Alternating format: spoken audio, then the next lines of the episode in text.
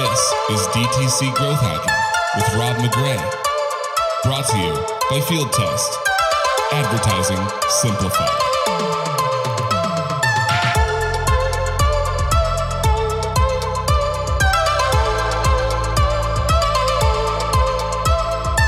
This is Rob McGray, and you're listening to DTC Growth Hacking, selling stuff online, presented by Field Test. This is a podcast for anyone interested in how brands, services, agencies, and, well, humans are using direct to consumer marketing techniques to not only sell, but to connect. And one of the things that really connects us these days is content. Streaming services are bigger, or even bigger business than ever, with companies like Netflix and Disney really setting a new pace and defining for an industry what's to be expected, which appears to be super high quality, watch it anywhere, anytime you want, professional programming. And for many, streaming has replaced everything from movie theaters to cable channels, all of it. Now, if you're like me, you might spend a lot of time, and I have to admit, I spend a lot of time um, on YouTube, probably more than anything because I'm pretty much addicted to do it yourself videos. But that addiction has not stopped anyone from getting into the space. AT&T just announced they're going to rid themselves of Warner Media. The industry is waiting to see what that means. There's all kinds of changes abreast, and suddenly disruptors are entering the playing field again. Now, during this interview, we may drop some buzzwords, so I just want to be clear on, on what the jargon means. Um, AVOD is advertise, advertising based video on demand. FAST um, is free ad supported TV. SVOD is subscription based video on demand. Now, I might not use any of these terms, but my friend Thomas Wadsworth, the chief product officer at Struum, which is again pronounced Struum, like broom, um, may use them. Struum is a new video streaming company created by Thomas and his co founders, most of which are fellow Disney alumni, alumni along with myself, um, built in a model that allows customers to sample different channels of content across many different um, channel providers with a single subscription. Um, Thomas, how are you? Good. Thanks for having me. Yeah, pretty exciting week for you, huh? It's been a very good week. And I actually learned something today. There's some of those acronyms I had to write down being like, oh, I don't think I knew that one. So now, now I, have I, I, I, I, am terrible at using the professional jargon. And so, uh, but, but people will use it on me and I'll do that thing like everybody where I just nod my head. And, and I, I, I even like, I'll be listening to a podcast and somebody will say something and I'll, and I'll find myself nodding, even though I'm like, no one's there and, and I have no idea what they're talking about. You know? well, I, I, think if you get a bunch of old Disney execs together, you just acronym each other to death, yeah. and everyone just ends up and, nodding. yeah, and they're all like acronyms from Disney, like ten years ago, that yeah. only people at Disney would even know who worked on a project for six months. Yeah. Um, speaking, so two things. One, congratulations um, to you and the team. You guys, you. Uh, you know, really um, tons of momentum behind the product. Uh, you had your soft launch this week. I know personally because we are friends that that you know this has been a long time coming. Um, you know, a, a, big heartfelt like go go team to everybody. It's you know I, you. I, played with it. I'm signed up. It's it looks cool. I'm excited and uh, I really like the concept behind it. To me, it always felt like a a no brainer. But but before we we dive into that, I just want to focus on you, Thomas, yeah. uh, for a second, and your journey. Um, you know, for for anybody who knows me, uh, you know that that um, I was a co-founder of a company called Digisynd. Thomas was part of the core team there, one of the first employees. Um, he was there with me when we were acquired by Disney. Um, I, I, do remember at that time, uh, and, and, I'm sorry say anything personal about you, but that that might have been your dream scenario. Big Disney fan. Um, you know, I, I, remember you telling me your lifelong ambition to be an Imagineer and to get to produce Disney things, and uh, and and then suddenly, you know, we ended up working at Disney, and you ended up working with the park. Um, you kind of did a shift. I think early in your career, you you were very focused on produ- the production side of things and the media side, and I watched you transition uh, over to the technology side. Um, it, it happened to coincide with and this was probably a fortunate um, serendipitous moment, uh, but that apps were getting big and technology and media were having this convergence, and, and you seem to know how to ride that.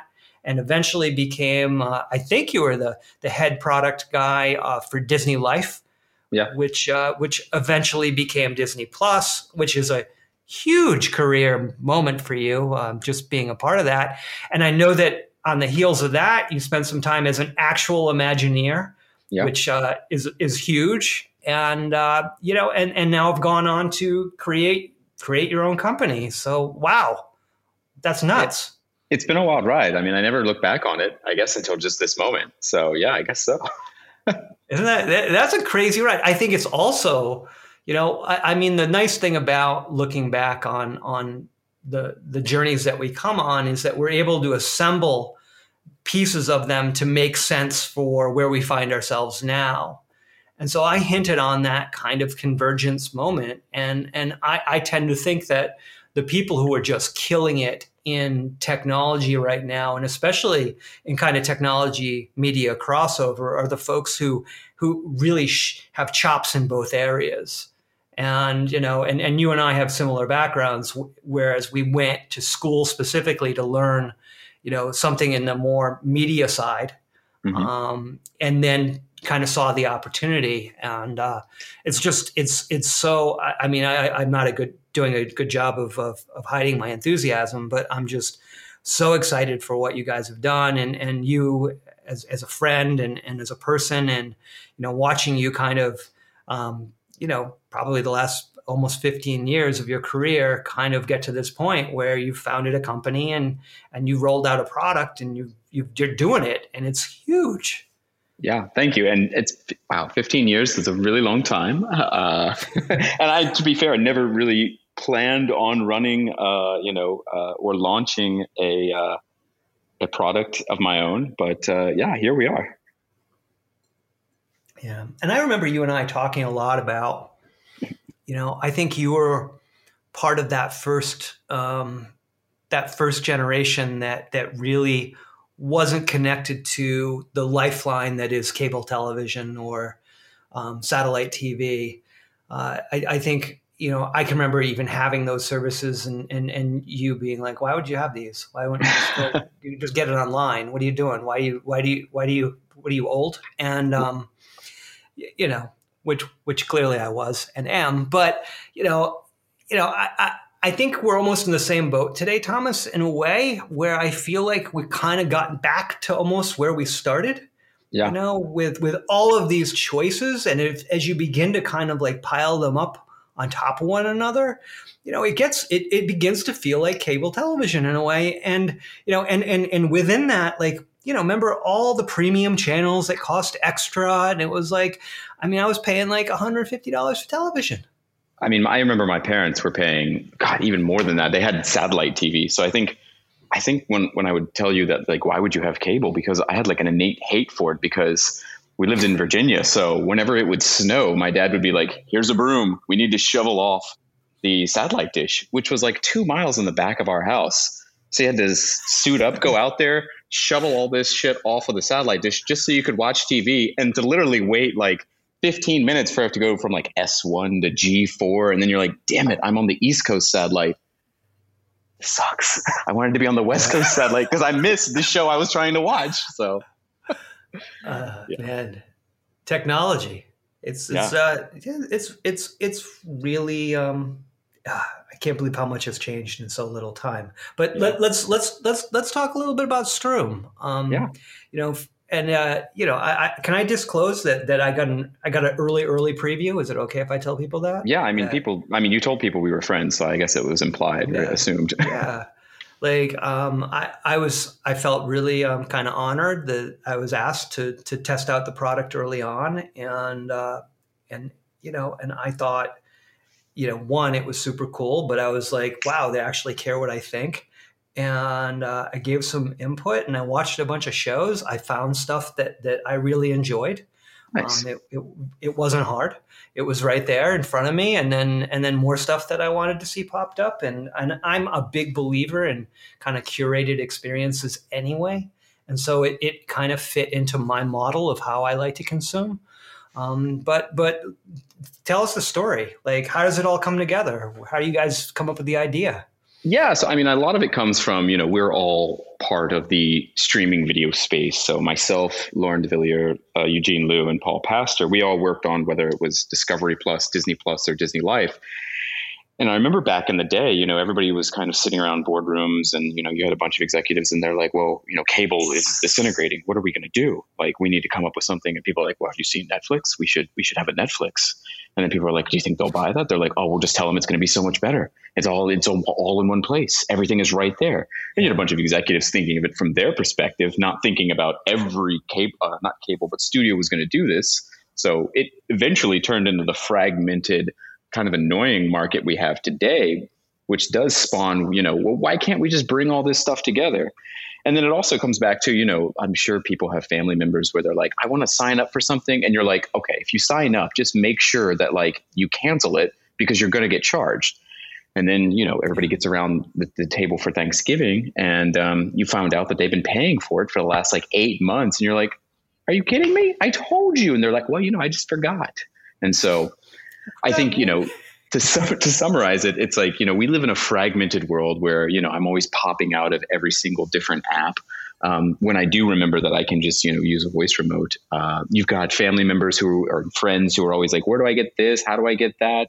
And so really to kind of bring everything together into one app, one subscription that didn't link you out. We, we always talked about it as kind of a dream. We were like, that would be cool.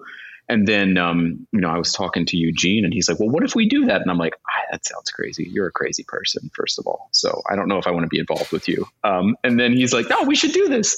And then, uh, you know, he kind of talked to Lauren, Lauren talked to Paul. We all kind of got together and, you know, sitting around the table outside in Studio City, we were like, I think we can do this. And you know, we were we were all kind of you know coming off of these uh, long careers at big uh, studios, so we all had this ambition and thought we could really pull this stuff together. And now we sit here, and it's like, oh shit, it happened. So, yeah.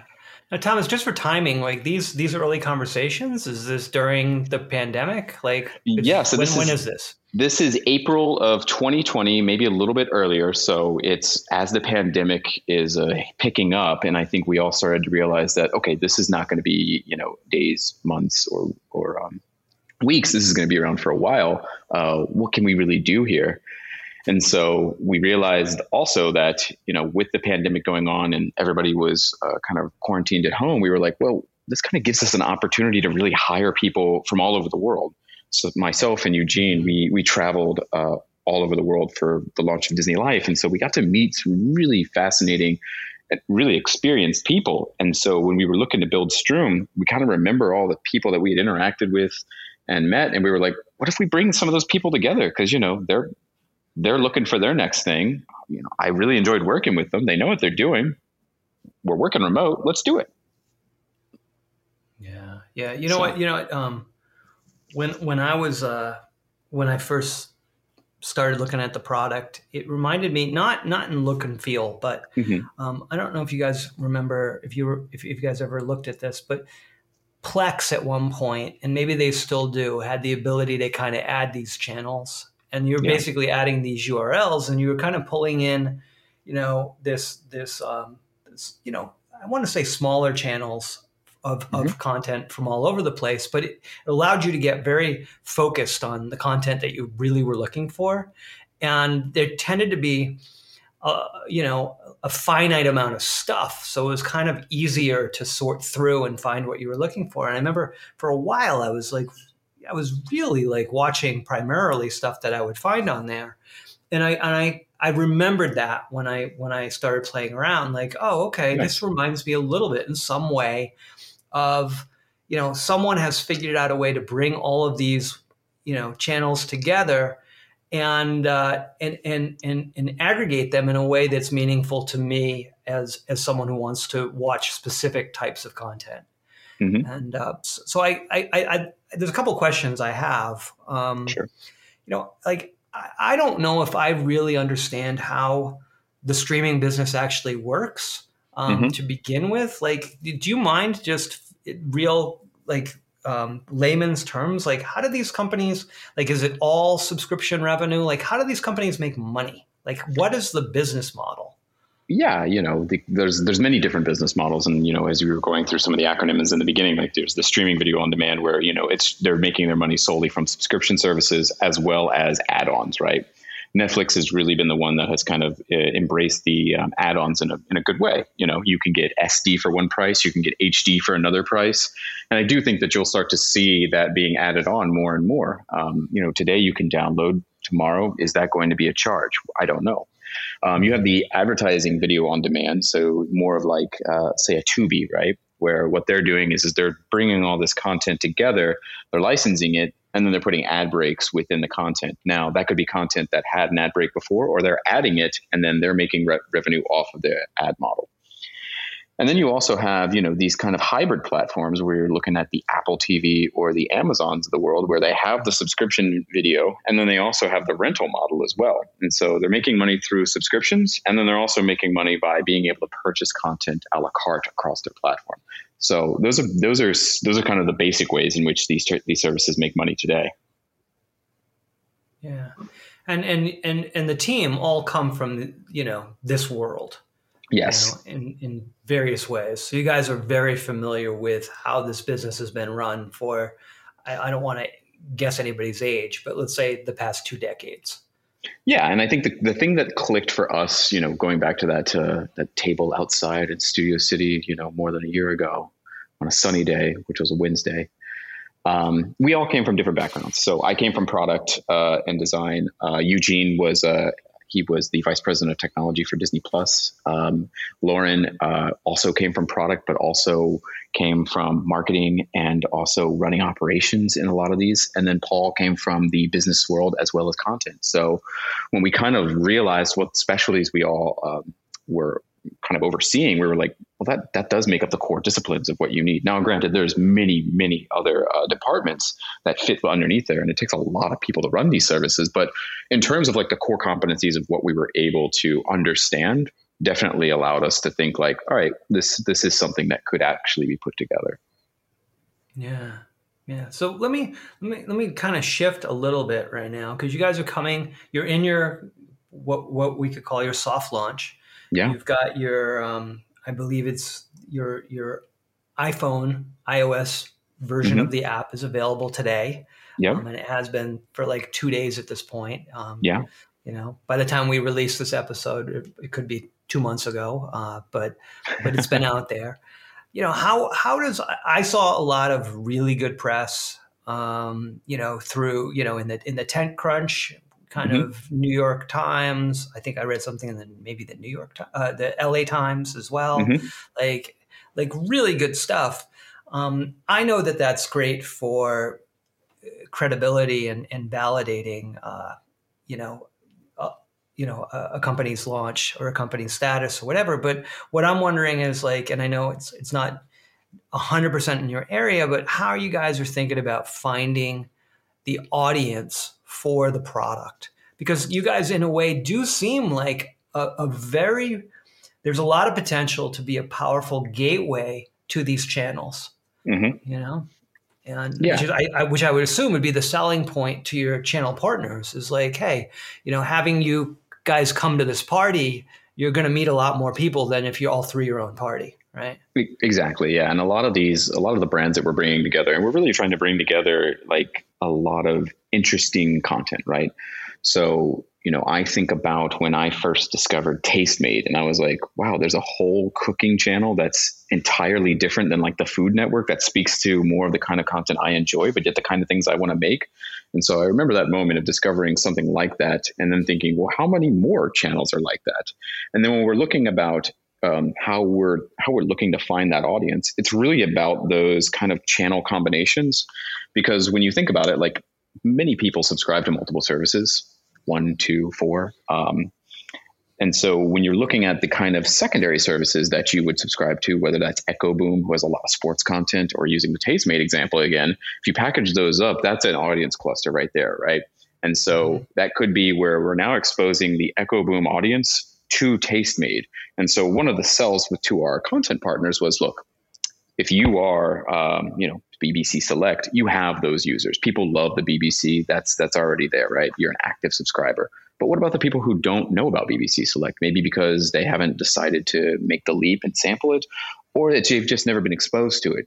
By by finding a channel using Echoboom and then getting them over into BBC Select, we can bring a whole new audience to those channels, and really you can start to you know sample and bring together your kind of what your channel uh, service looks like. Because we are services within services and then later down the line we're going to allow you to you know add those channels as subscriptions you can really start to build that out. And then you can then start to understand where i'm spending my credits on what i'm a subscriber to what is interesting to me. And i think you know our tastes do shift you know not only with what happened in a day what's happening in the world but also you know the time of day. And um, i think once you start to pull all of these things focused on discovery allowing customers to put together their own channels and then really looking at this service as a sampling model to go into what that next thing is that's where um, i think we can really start to identify audience clusters and then start to go after them in, in, in different ways. Yeah.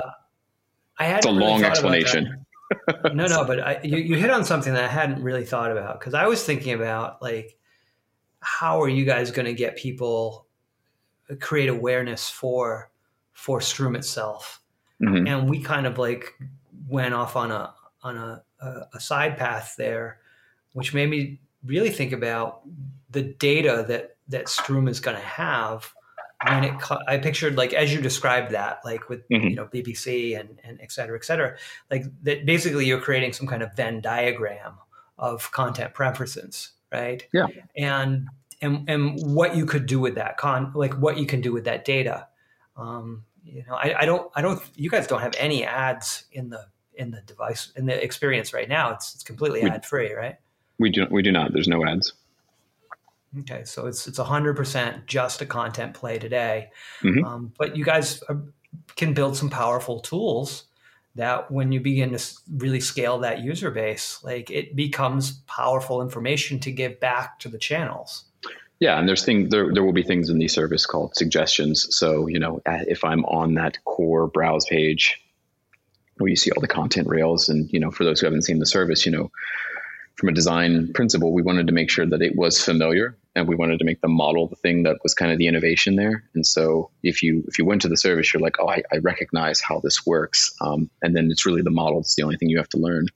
But um, yeah, once I have uh, once I have the ability to add those channels, I can then start to put those um, suggestions there, being like, "Hey, we noticed you've watched three series within um, uh, this brand. Would you like to be a subscriber?" And then also concurrently, you can also say, "Hey, you know, we noticed that you also like this other brand. Would you like to be a subscriber of that?" And so, through the sampling model, you can then make these uh, connection points. Yeah.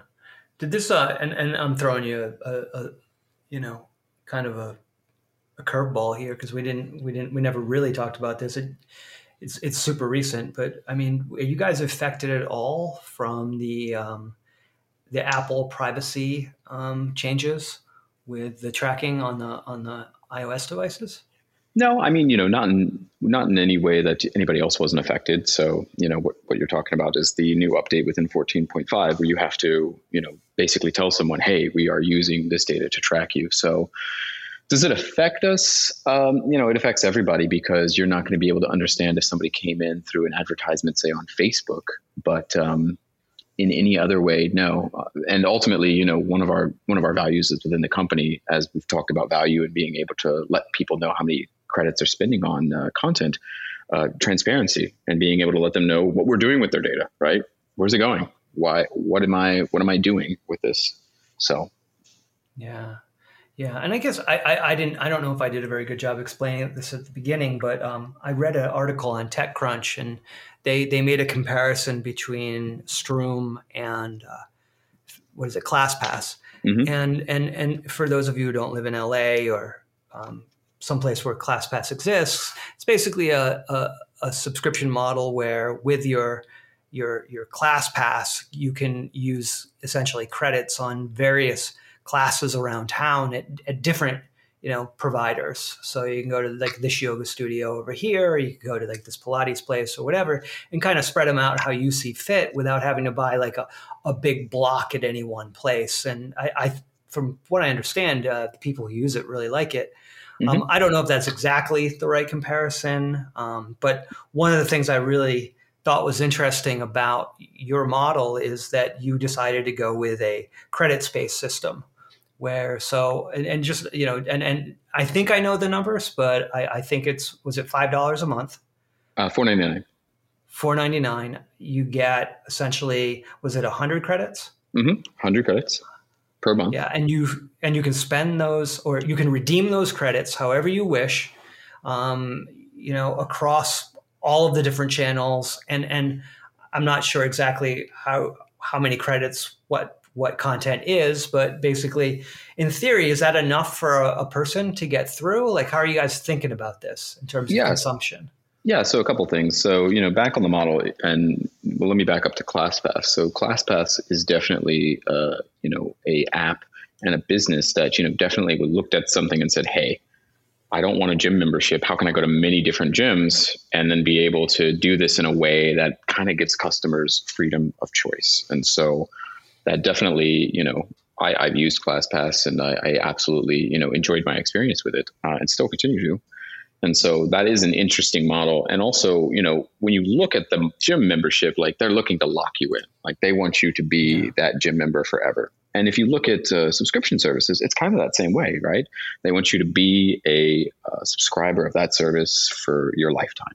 Um, and so, you know, that's great. And I'm sure, you know, people do that, and there's services I've never canceled. But um, when you have different content and you have different needs, you know, you kind of have to think about well, what what is a way in which I can start to do sampling? And credits really do allow for that because, you know, if you're looking at it, you know, we need to be able to make sure that um, the content that we are licensing, our content partners find it uh, a good business model for them, and it's also a good uh, customer proposition. And so the credit model does really allow for that. And so that's where we're able to allow people to sample across, you know, 25 plus services today, 50 tomorrow. And they can really start to see what they like and then really start to say, all right, I should be a subscriber of, again, you know, Echoboom or Tribeca, who's also part of the service. Do the credits expire? Like the credits at, at the end of every month? Uh, the credits the credits expire one year after uh, if after you've unsubscribed. So if you if you unsubscribe and you come back within that 365 day time period, no, they do not expire. Uh, we have a very long, we have a very open expiration policy. Right. So somebody who's not you know who's not active for the month, let's say they need to get um, eye surgery or something, and they're kind of they can't see yeah. for a month. Um, yeah, they, yeah. They, they, don't lose. They don't your lose credit, their your credits, credits, are still there. Yeah, your credits are still there. You can come back. We don't pressure you to use your credits, um, so they will be there. Yeah, and so back to into the model, you, it's four ninety nine. We give you hundred credits. This is part of our um, uh, you know soft launch just to be able to be able to get the product out in the market and see what people think mm-hmm. of the model and the experience and figure out you know what kind of channels uh, they want to be able to see on the service as well. And then if you do use all of those credits we do offer uh, the ability to add credits for a one-time purchase. So you can purchase credits in a 20 40 or 60 pack so. Yeah.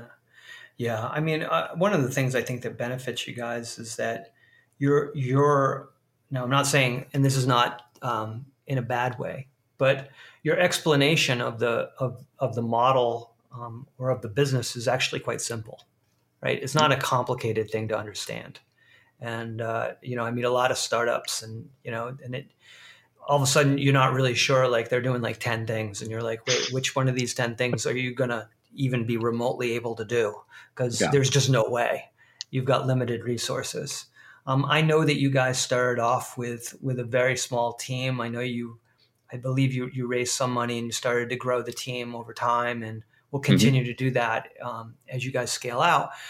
Uh, you know, one of one of my my big kind of um, personal beliefs is that you know that in small groups, it's really key for what I would describe as a, a, an alignment of disciplines. And what I mean by that is that you have proper representation, whether it's one person, whether it's three people, whether it's ten people um, across like product development, uh, the creative, the engineering, and the marketing. So you're kind of able to do everything hand in hand versus hand after hand. Mm-hmm. Um, and so, so what what kind of strategy did you guys use getting this off the ground? Because you got it off the ground in in, in what is a, a very fast amount of time. Like, yeah. Um, knowing you know that you guys, and granted, I, I know you all worked hard, but but it came together really quickly. Yeah, so I think you know, with all the experience that we had across the table, there were definitely things that you know we could come together as a group, and in those beginning days, just be like, all right, what are the things we know that we don't want to do? What are some of the things that we've learned where we know those may not be good paths to go down? And also, you know, back to you know, reiterating when we were talking about um, what is our core innovation, and that's the business model. And so, you know, I do think that when you're looking to drive innovation, it's got to be simple, right? And there's you know there's a reason why you know I think VR is starting to make its entry point into the world, but it's it's nowhere near you know the mass consumer product that we thought it would be by this point. Um, VR is very difficult in terms of an innovation to grasp and to get behind. Yeah. Um, and so for us, it's about okay, the innovation is the business model. We are going to move forward with a design that is familiar, uh, but yet also distinct. And how we identified that distinctiveness was let's go with a name that's fun. So Struum is, you know, it's it's fun, it's different, it's the Dutch, it's uh, we've we've added a U and made it the Dutch word. It's it's the Dutch word for streaming. We've added the U, and then we can play around with that as time goes on. We didn't want it to be, you know, so rigid, um, and you know, calling it on the nose. And then we wanted to figure out a color palette and uh, a branding that really, when you saw it, you were like, oh, okay, I know what that is. So we took a lot of parallel tracks. So, you know, one thing we did was we added uh, user research into all of our sprints. So at the end of each sprint, we would send this out to a group of people and get feedback. And so, you know, we've ran, um, and like I mentioned, we, we started talking in April of 2020. We really started product development around September, and we're now in the market in May. So, you know, in the beginning, like, yeah, you're showing people some really, really rough stuff, and there had to be a little bit more hand holding, and that was done through presentations. Um, but, you know, baking in user testing from the beginning, really setting that direction and knowing, like, okay, these are the, pl- the areas to stay away from, keeping it familiar, keeping it focused. And I think the one thing that, you know, we were really good at, and one thing that I really learned was, and to your point, like, don't do too many things, keep focused stay on track and be able to make sure that you know you don't get into this decision fatigue. So it's more of this you know let's let's debate it. We've decided. We're in alignment. Build it. Go. And then put it in user testing. If some things came back update. And you constantly have that feedback loop and constantly keeping it to um, you know also team empowerment. Because if you hire people who know what they're doing you could be like this is what we're trying to go for. This is this is kind of the core values of the company what we're trying to embody here this is the idea. This is why we hired you. Go for it. Yeah. Yeah. Let me let me let me let me ask you a question. Like yeah. um, streaming services in general. Um, yeah. Within the realm of streaming services, who are the ones who really inspire you? I know. I mean, I know you guys must have done your share of studying. Who's doing what? Like, who's who's doing it right? Yeah, and I think I don't know if there's a right or a wrong because I think it's really based on the customer and what their needs are. So, you know, when I look at who services me, and again, you know, I'm I'm somebody I, I play video games, I watch a lot of movies, you know, I like to be outdoors, but um, you know, I do like my entertainment. You know, as we talked in the beginning, we both come from film schools, so or art schools. So, for me, I think when I'm looking at it from a user experience standpoint, I really like what Hulu is doing because what Hulu is doing is is they're like, look we are leading the way when it comes to um, TV. Uh, we are starting to integrate a lot of new content, especially when with the acquisition uh, of uh, you know Fox and Disney putting FX into Hulu. But what the, the thing they do that I really enjoy is that they have their branding, but the branding is very subtly integrated into uh, the service. It's still the content and it's still omnipresent, but they do things like they'll put the gradient over the content object and they have a, a way of being able to distinctly identify those colors. They have that very simple, like, boom, and they're popping in that green. They don't overly use the green, but where they do, it's very impactful. So I, I do like that. Um, HBO, you know, I've always been a long time HBO subscriber. So I will continue to suffer through um, every bit of name change and every bit of performance uh, uh, hurdle I have to get over to watch HBO content. Uh, so I've I will always be a subscriber, and I like Netflix for where they are today. And I think Netflix is coming into a really interesting point because Netflix was like, we're we're we're we're, we're supplying content to the world, and we've got the world's content right here for you. They're now starting to get into you know making like little pockets of content that I'm really starting to enjoy. And you know, I think when you know you look at the video game world, there's always been bad examples of video game based content, but you know. I, I love Castlevania and what they're doing with it, and so that's a show. Like immediately when it comes on, I binge the whole thing. So you know, don't tell the rest of the team, but there might have been times where I'm like, "Well, this is on. I'm doing this." Just tell everybody I'm busy. Um, and then you know, lastly, I think the Criterion Channel always I've been a Criterion collector for many many years, and when they brought the service together, I was very excited because I'm like, I don't have to spend high prices on Blu-rays anymore. Also, I don't need to buy Blu-rays anymore. Where am I going to put them?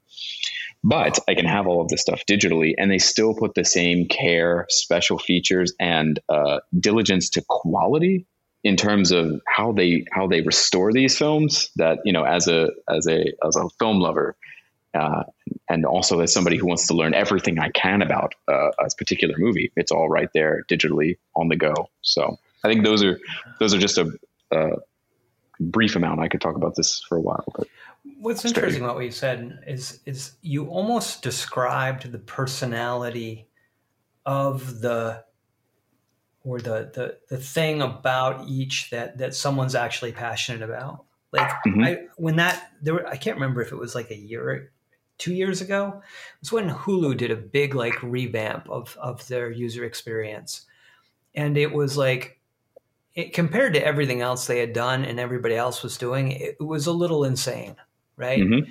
It was like a hundred percent curation. Like yeah. it was really like you weren't going to find anything on your own. Like they were going to tell you, right? And you could eventually figure it out, but they really took this stance of you know, you, part of what you get with us is is a personality and and a recommendation engine that we're gonna fire up when you get here. And they, I can't remember the name of the cartoon that they served me up. It was like this weird cartoon. It's anime. It was narrated by Stan Lee of all people. It was oh. so whacked out. I can't remember what it was called. I never saw it anywhere else except Hulu. Um, I never heard about it anywhere, and they had like twelve episodes. There were no more, no less. And I can't believe that they they had served me up like the one thing that that I really enjoyed.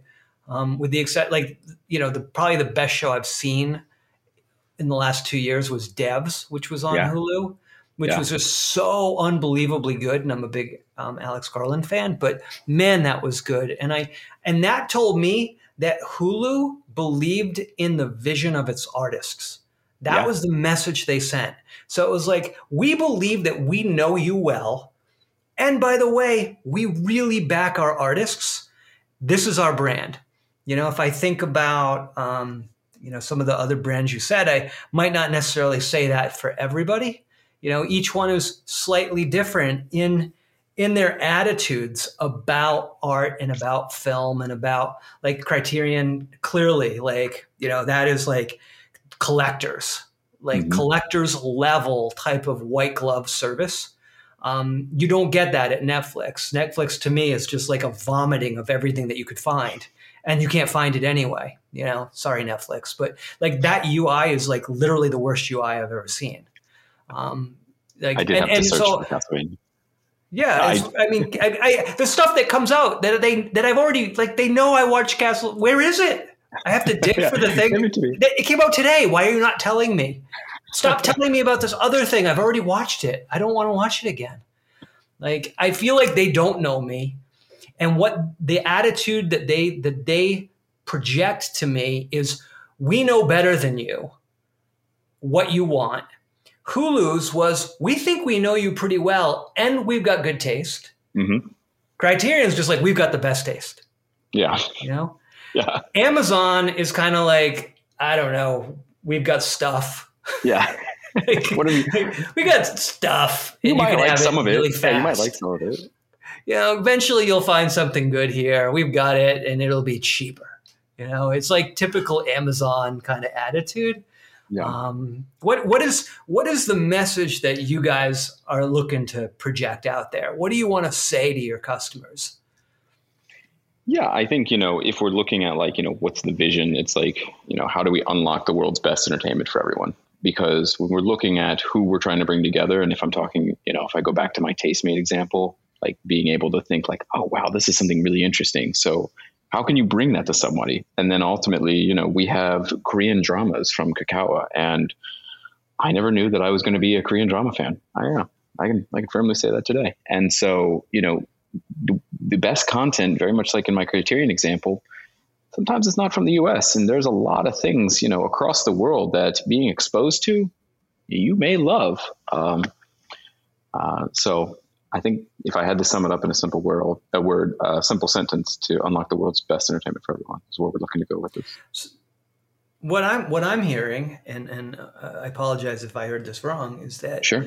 um, Struum with its uh, with its Dutch name and uh, and and its worldly perspective feels like the the brand for for those who aspire to be cultured. You know?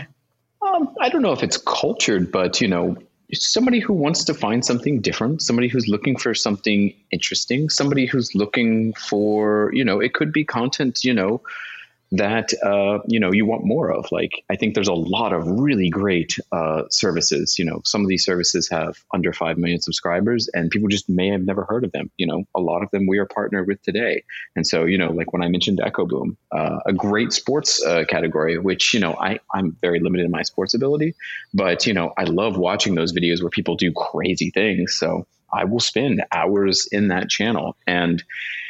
I think it's you know cultured, yes, but then also how do you provide, you know, just entertainment that becomes interesting to you? Um, and also things that you may never think of in, before. Uh, I watched a piece of content the other day who our um, our head of our head of editorial recommended. It's called the the Europa Report uh, from Magnolia, and it was basically like a, a documentary set in the distant future, and it's and it was really interesting because I'm like oh wow, this is what a documentary in the future would look like, and uh, I, I, really enjoyed it. But then you know, I watched the Insta Chef from Thrillist, and so you know, I'm watching people who are just making food, putting it up on Instagram, and it's you know, it's all kinds of things, and it's also really based on your mood because you know, if you're always, I, I don't, I can't go to the Criterion Channel every day because there's sometimes where I'm just like, I just, I just can't. I just need. It's been a long day. I just want something fun. Give me the fun. And so, you know, yeah. being being able to help sample across those so does uh does Sean Pressler have a does he have a show on Tastemade by this I, point? He, he, should. he should. He definitely should. Yeah. Yeah, I, he was.